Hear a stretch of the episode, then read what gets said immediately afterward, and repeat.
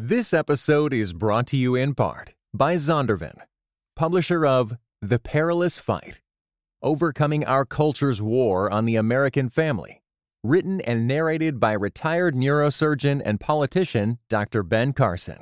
Available now everywhere you get audiobooks.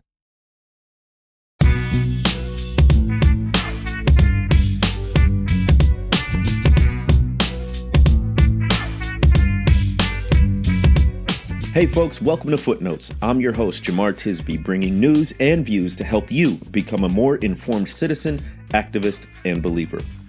Coming up in this episode of Footnotes, I go a bit heavy on the sports ball, as our producer Bo calls anything involving sports, but I promise it will be mixed with a heaping dose of justice. I talk about the brilliant expose about Liberty University President Jerry Falwell Jr., and I wonder why white evangelicals haven't waged a concerted effort to mount a primary challenger to Donald Trump. But up first, a few announcements.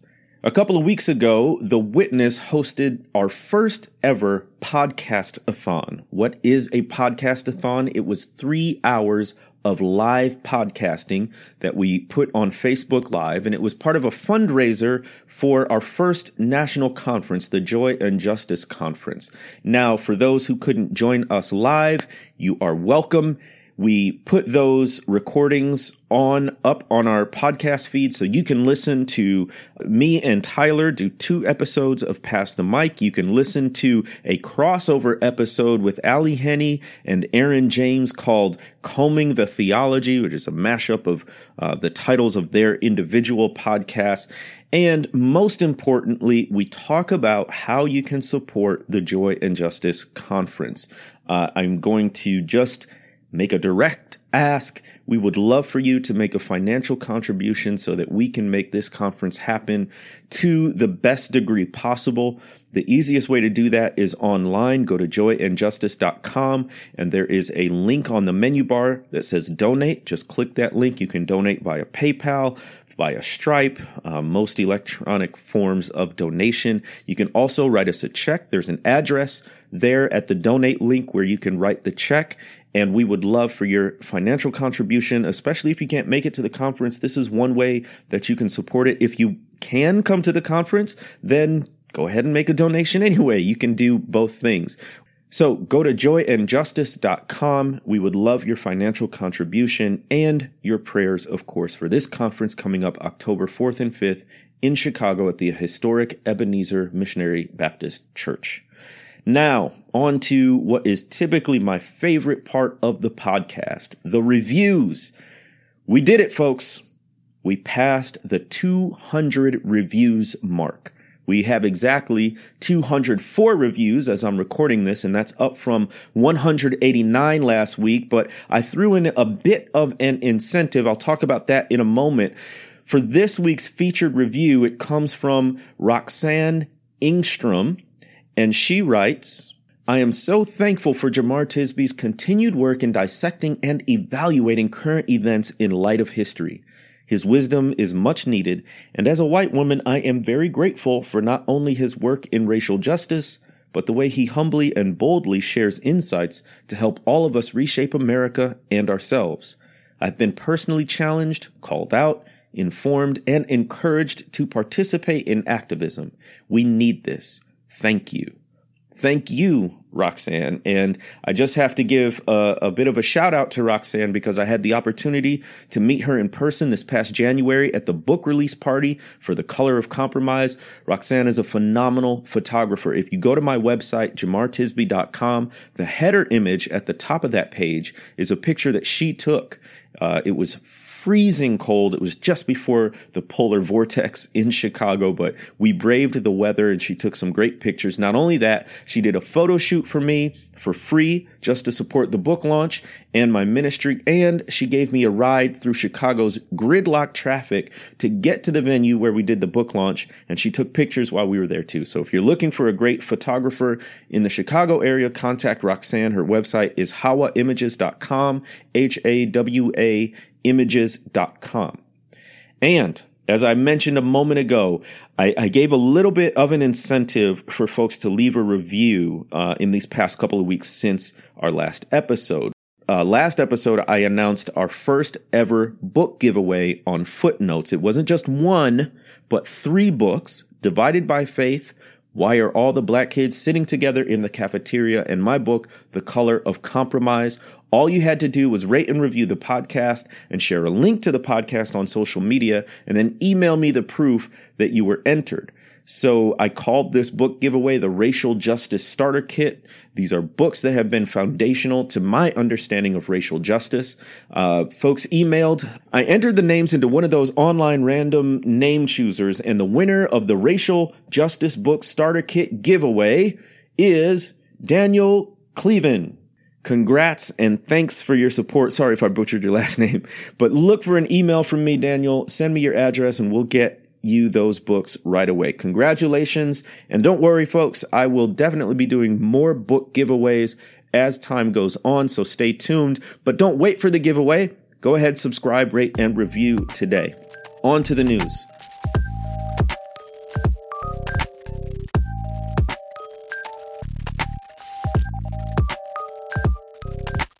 Black athletes should go strictly to HBCUs.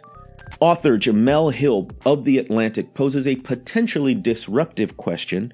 She asked in an article, What if a group of elite athletes collectively made the choice to attend HBCUs?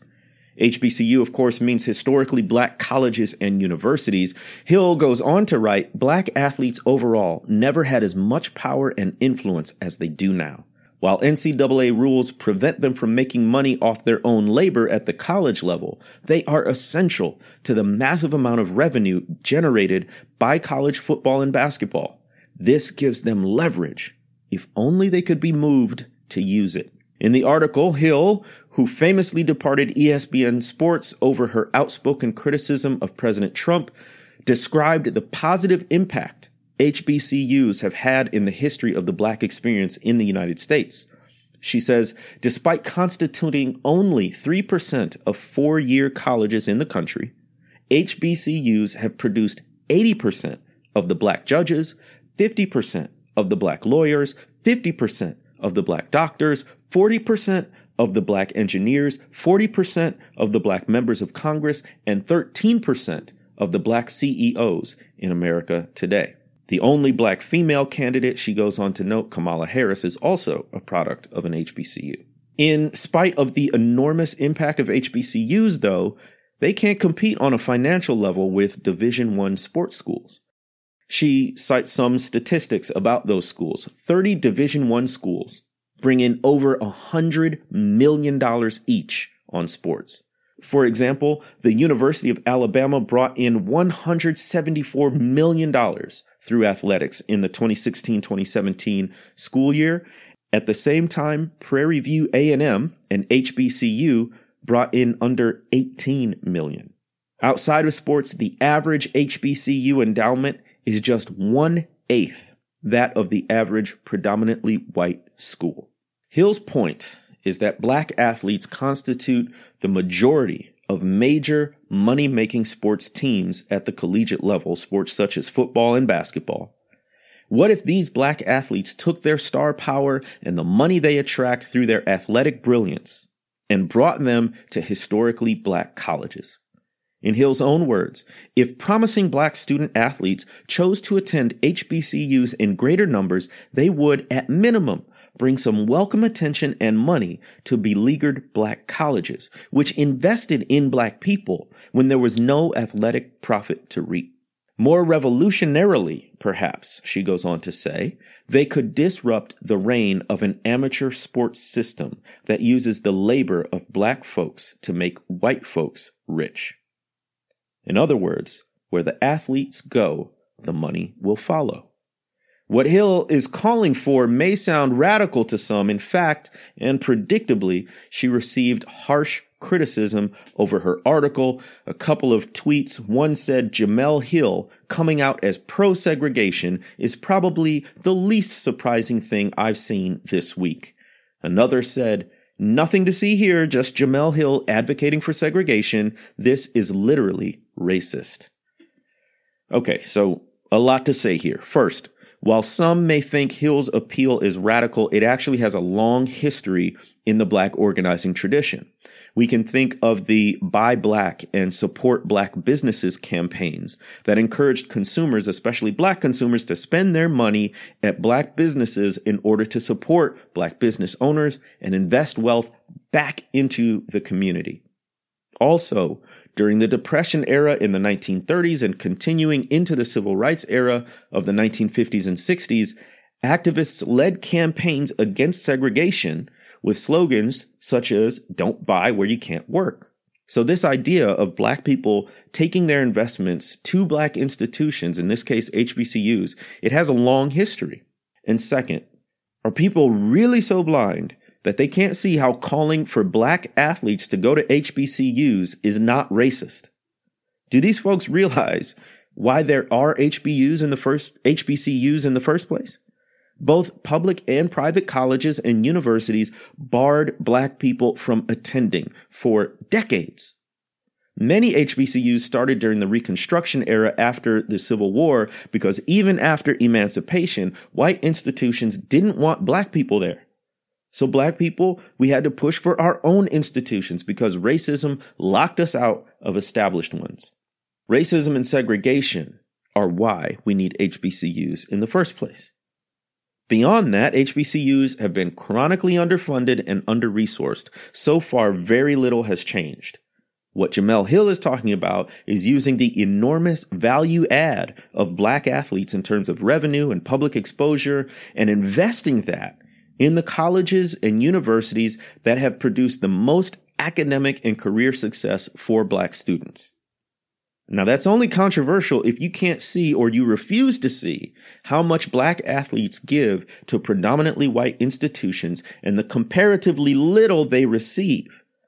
And don't get me wrong, as it stands, playing sports at a D1 school can set you up for pro sports. It can connect you to social and professional networks. Uh, getting degree, getting a degree from an elite institution can, can improve your job prospects, but at what cost? Number one, the HBCUs suffer because they don't get that, get that attention nor that revenue from athletics. But also, according to Hill, black males make up just 2.4% of the total undergraduate population of the 65 schools in the so-called Power Five athletic conferences. So the most elite, high powered, perennially ranked and contender schools, black males make up just 2.4% of undergrads. So that means if you're black on these campuses, you face racism and discrimination in both overt and covert forms. Um, you may not have professors or classmates who look like you. You're valued if you're an athlete mainly for your athletic skills and not your intellectual ability or your cultural heritage. And it makes these large schools that already have a lot of money compared to HBCUs, makes them even richer.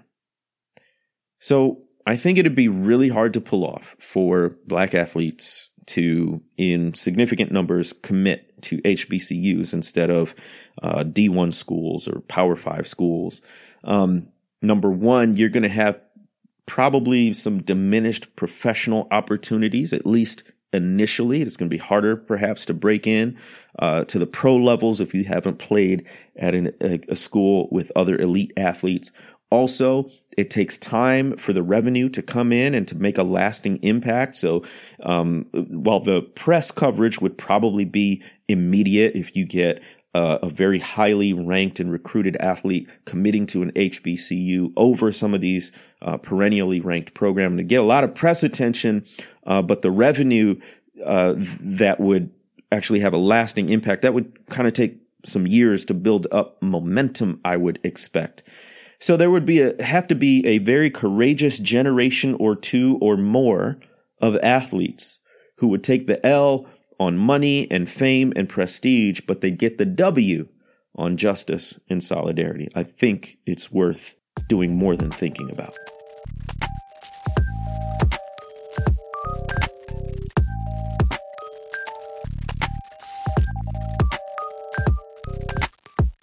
Let's do one more on a sports story. This one is about my alma mater, Notre Dame. Go Irish. You may or may not know that the University of Notre Dame, the Fighting Irish, has a leprechaun as its mascot. Fun backstory Notre Dame is French for Our Lady, meaning uh, Mary, the mother of Jesus, who's highly honored in the Catholic tradition. So, how did this Catholic school with a French name get an Irish leprechaun for its mascot? Well, according to Notre Dame's website, during the 1910s and 20s, stereotypes and ethnic slurs were openly expressed against immigrants, Catholics, and the Irish. The press often referred to Notre Dame teams as the Catholics, or worse, the Papists, or Dirty Irish, because the school was largely populated by ethnic Catholic immigrants, many of them Irish. So there was a big population of Irish Catholics at Notre Dame. But in a classic example of turning a negative into a positive, over time, Notre Dame students and officials adopted the name of the Fighting Irish to embody their underdog status and indomitable, scrappy spirit.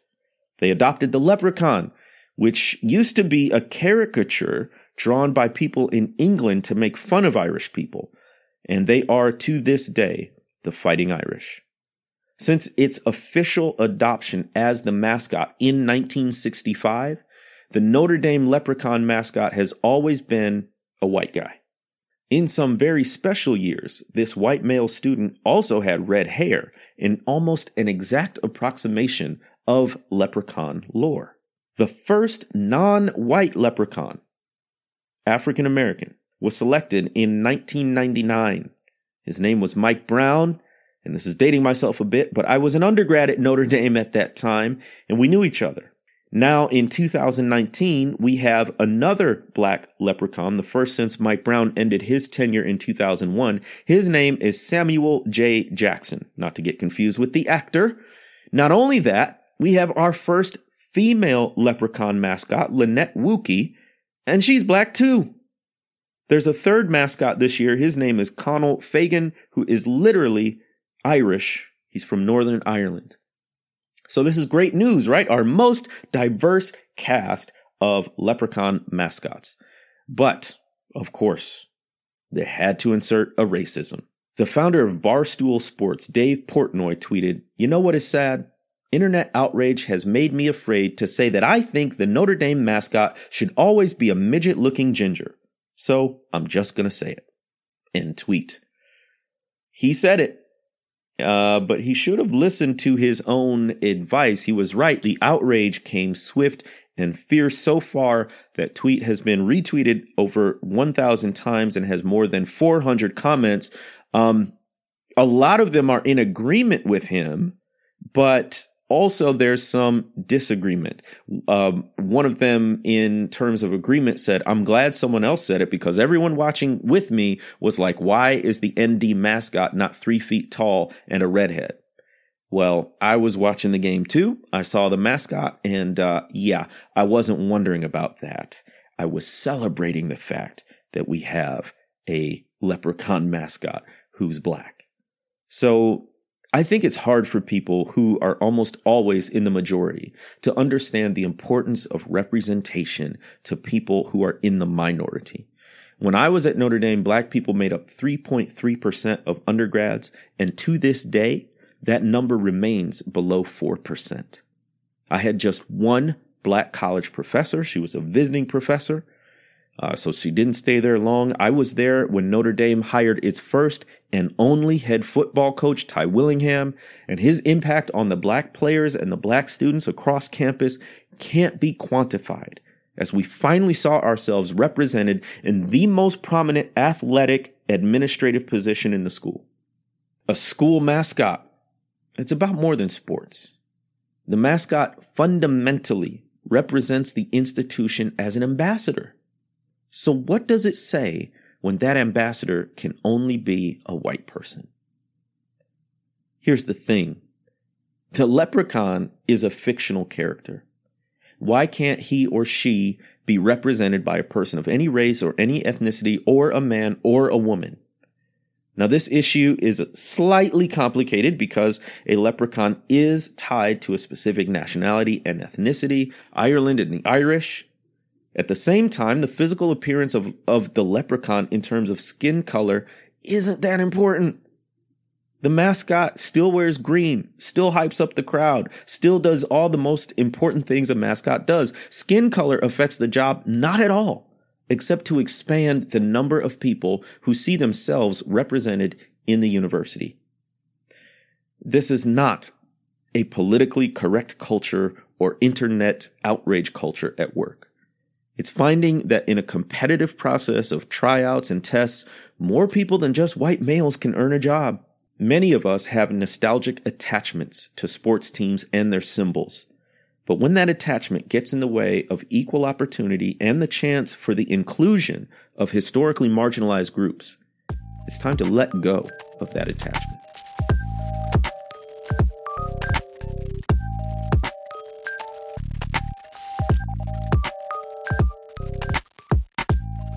Jerry Falwell Jr., the dictator of liberty. University, that is.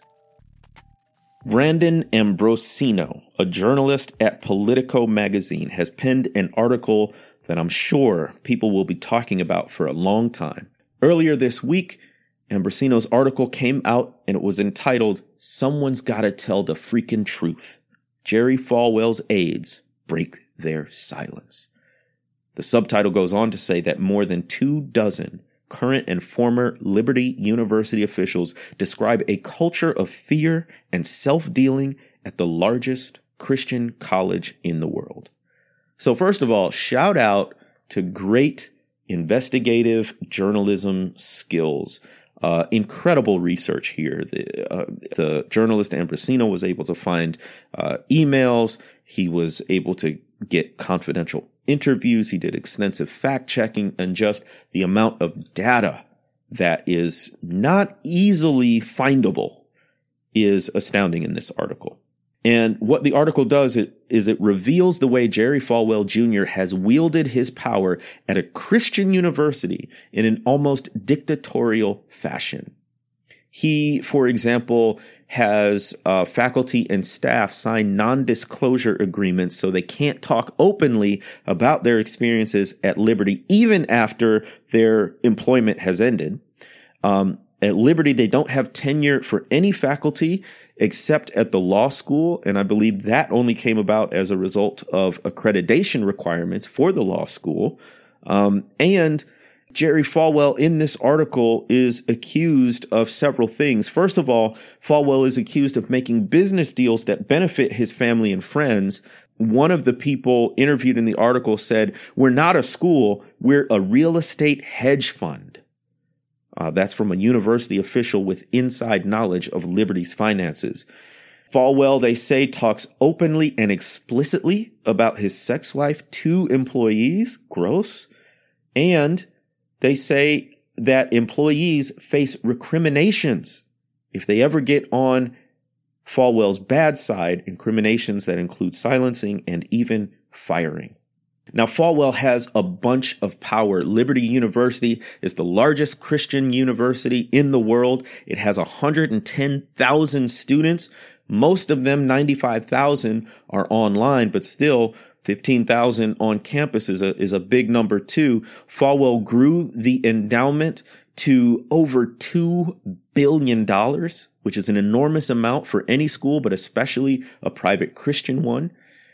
And Falwell plays off his name. He's the son of Liberty's founder, Jerry Falwell Sr., who's best known as the pastor of Thomas Road Baptist Church in Lynchburg, Virginia, and the founder of the Moral Majority. Now, the Moral Majority was a major organization that mobilized the religious right starting in the late 1970s into a powerhouse voting bloc for conservative Republican candidates. But Falwell has come under scrutiny and criticism lately, not only for the stuff he's doing within Liberty uh, University, but also for his outspoken support for Donald Trump.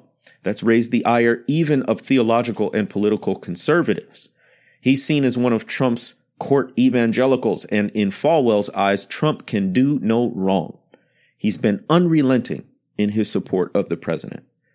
Falwell was also captured in some questionable photos of him at a nightclub called Wall. He denied it, saying there was no picture snapped of me at Wall nightclub or any other nightclub. I'm sure you already knew that though. And then in response to that, the um, organization that released the photos in the first place called World Red Eye, they capture images of Miami's night nightlife. In response to Falwell's comment, they released several more photos confirming Falwell's presence at the nightclub. But in spite of all this, resistance to Falwell so far has been mostly futile. Why is Falwell still employed? Why does he still have so much power? It's because employees and even members of the board of trustees, who are supposed to be his bosses, they're fearful of speaking publicly because they might get pushed out of their positions. From the article, it says it's a dictatorship. Nobody craps at the university without Jerry's approval. Another person, fear is probably his most powerful weapon. Money, power, self centeredness. These all describe Falwell and his leadership, but they should not describe the leader of a Christian institution. I know several Liberty University grad students or stu- graduates of the university who are not proud of their alma mater. They'll talk about liberty only in anguished tones and most often reluctantly. In addition, Falwell's reputation overshadows what I'm sure are many good aspects of the university, including dedicated faculty and staff and talented, energetic, creative young students. And that's what's most important. The students get thrown under the bus in this scenario. At the very least, what we can say about Falwell's behavior is that it's not student centered. He is certainly not modeling the type of character and humility most parents and students would want in a Christian university president. So I'm most disappointed for the students. Falwell won't be there forever, but he's there now, and his actions have already damaged Liberty's reputation and by extension, that of the students as well. So the students there now have to endure the controversy and the tension that his leadership creates, and it's just not fair to them. But based on Falwell's defensiveness of his own actions. For instance, he just launched a loss, lawsuit in response to this article alleging theft in the form of, of these incriminating emails being released and, and having been made public. Falwell's focus on himself, his shady dealings that seem to enrich him, his family, and his friends, his attempts to silence dissent on campus, including the school newspaper, we didn't even get into that. You know, maybe Falwell is the perfect cheerleader for Trump. But he's far from a suitable leader for a Christian university.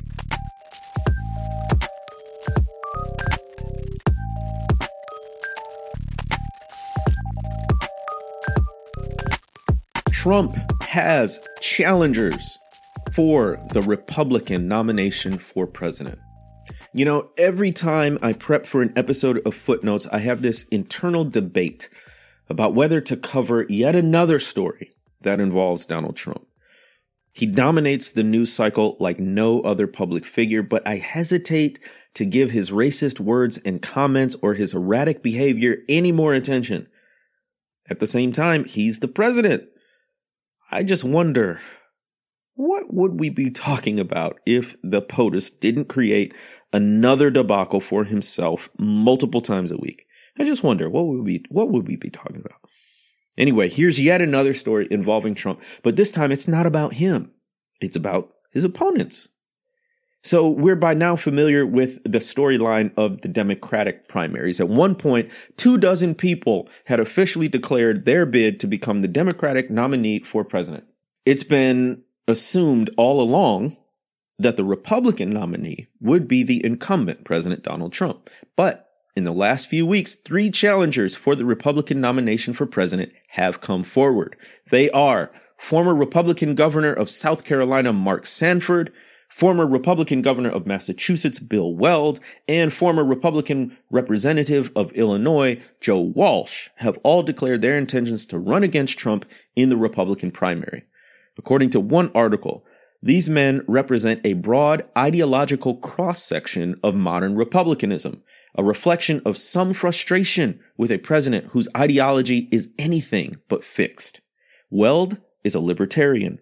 Walsh, now a radio host in Illinois, is a product of the Tea Party. And Sanford is a fiscal conservative who launched his campaign warning of unsustainable debts that will grow because of the Republican tax cuts passed in 2017. Trump, for his part, and with his penchant for edifying language, being sarcastic, he's called his challengers the Three Stooges. These challengers face several obstacles. For one, several Republican state conventions have canceled their primaries, and others are considering doing the same. So far, South Carolina, which is where Mark Sanford was from, Nevada, Arizona, and Kansas have canceled their primaries, which means Trump will have no competition for the nomination in those states. Another obstacle most Republicans approve of Trump. Overall, Trump's approval rating remains low. He's never moved beyond the 40s in terms of percentage of people who approve of his job performance. And his approval rating is experiencing a dip as the possibility of an economic recession becomes more likely. But Trump remains very popular with his base and with Republicans overall. A poll conducted for Reuters found that 77% of Republicans strongly or somewhat approve of his job performance. So Trump has a lot of support from within his own party. Yet another obstacle that the challengers face is money. In the second quarter of this year alone, Trump and the Republican National Convention raised over $100 million toward his 2020 election campaign. So not only is he going to have more money than any of his challengers, he's likely to have more money than all of them combined. And lastly, he's the incumbent. As the sitting president, as tough a pill as that is to swallow that he's president, he already has name recognition, national political contacts, and the office that all of his challengers are gunning for. So, are these realistic challenges? Probably not but it's still not good for Trump. According to that same article from before, it says since the beginning of the 20th century, every president who has faced a primary challenge from within his own party has won renomination, but has lost the subsequent general election. So the odds are slim, but here's my question Where are all the never Trumpers, and why aren't they pressing for and supporting Republican primary challengers. I'm thinking particularly of white evangelicals who voted for Trump to the tune of 80% in the 2016 election and remain the most loyal segment of his base. I'm thinking of all the Christians who overlook his racist rhetoric, racist policies, misogynistic attitudes towards women, his efforts to enrich himself financially while president, his daily lies and falsifications, and his overall self centeredness and unfitness for the job. Where are the concerted efforts to lodge a credible primary challenge? We know white evangelicals can organize politically. They've been doing it since at least the rise of the moral majority and Jerry Falwell Sr. So, are they putting their networks, their money, their organization to work to unite under a different, less repellent Republican president? If they are, I haven't seen it. I mean, I've heard of things like the American Solidarity Party. Its website says that the party is committed to addressing the needs of the human family and the earth that sustains us with prudent policies informed by Christian, lowercase d, democratic values. But how many white evangelicals know about this party? Would they get behind it or, or something similar? I don't know. But I'm thinking that any serious challenge, and a serious challenge doesn't mean the person would win but a challenge that would have to be taken seriously would come through the Republican Party itself. So, apart from vocal and organized efforts to find a Republican replacement for Trump, what are we supposed to think about the political commitments of white evangelicals? It appears that they're ri- willing to risk or tolerate or perhaps even embrace another four years of the same chaos and dehumanization that we've been seeing since 2016. If that's not the case, then show us. We'll be glad to be proven wrong.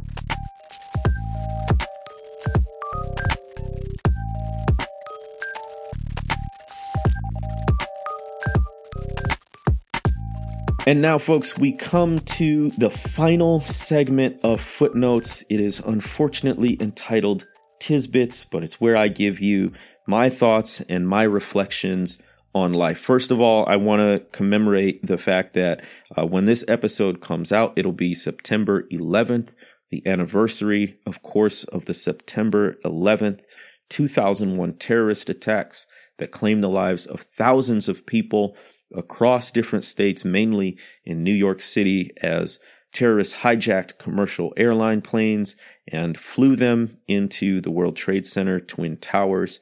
I remember where I was that day. I had woken up and um, I heard on my clock radio, those were a thing at that time, that uh, a plane had hit a World Trade Center tower. And at the moment, I was thinking it was maybe like a small Cessna plane that had veered off course or had technical difficulties.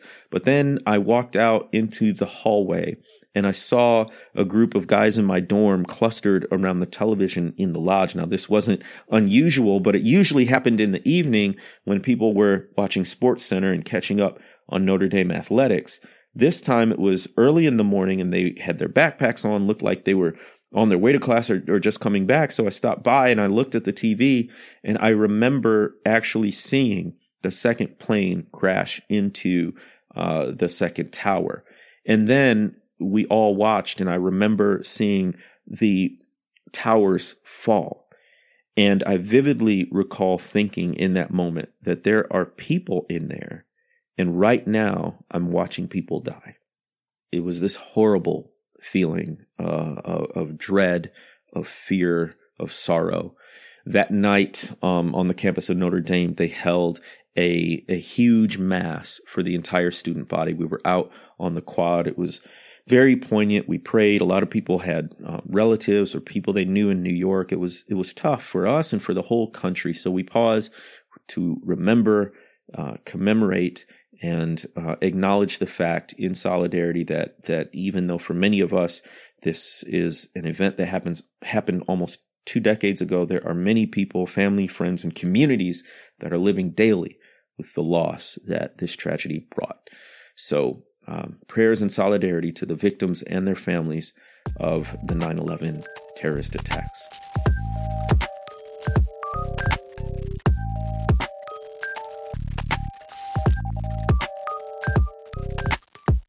That's it for this week.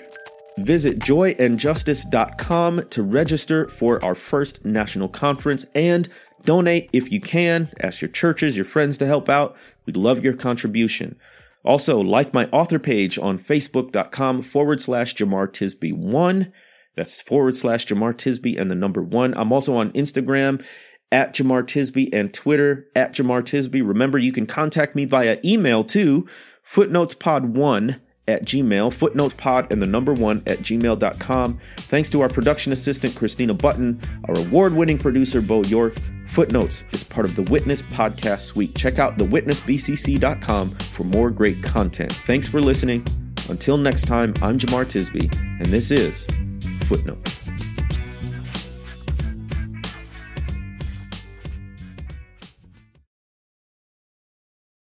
This episode was brought to you in part by the Enneagram and Marriage Podcast, an outreach dedicated to bringing joy, strength, intimacy, and purpose to couples seeking growth. Be sure to visit EnneagramandMarriage.com to find your chemistry together again, or for the very first time.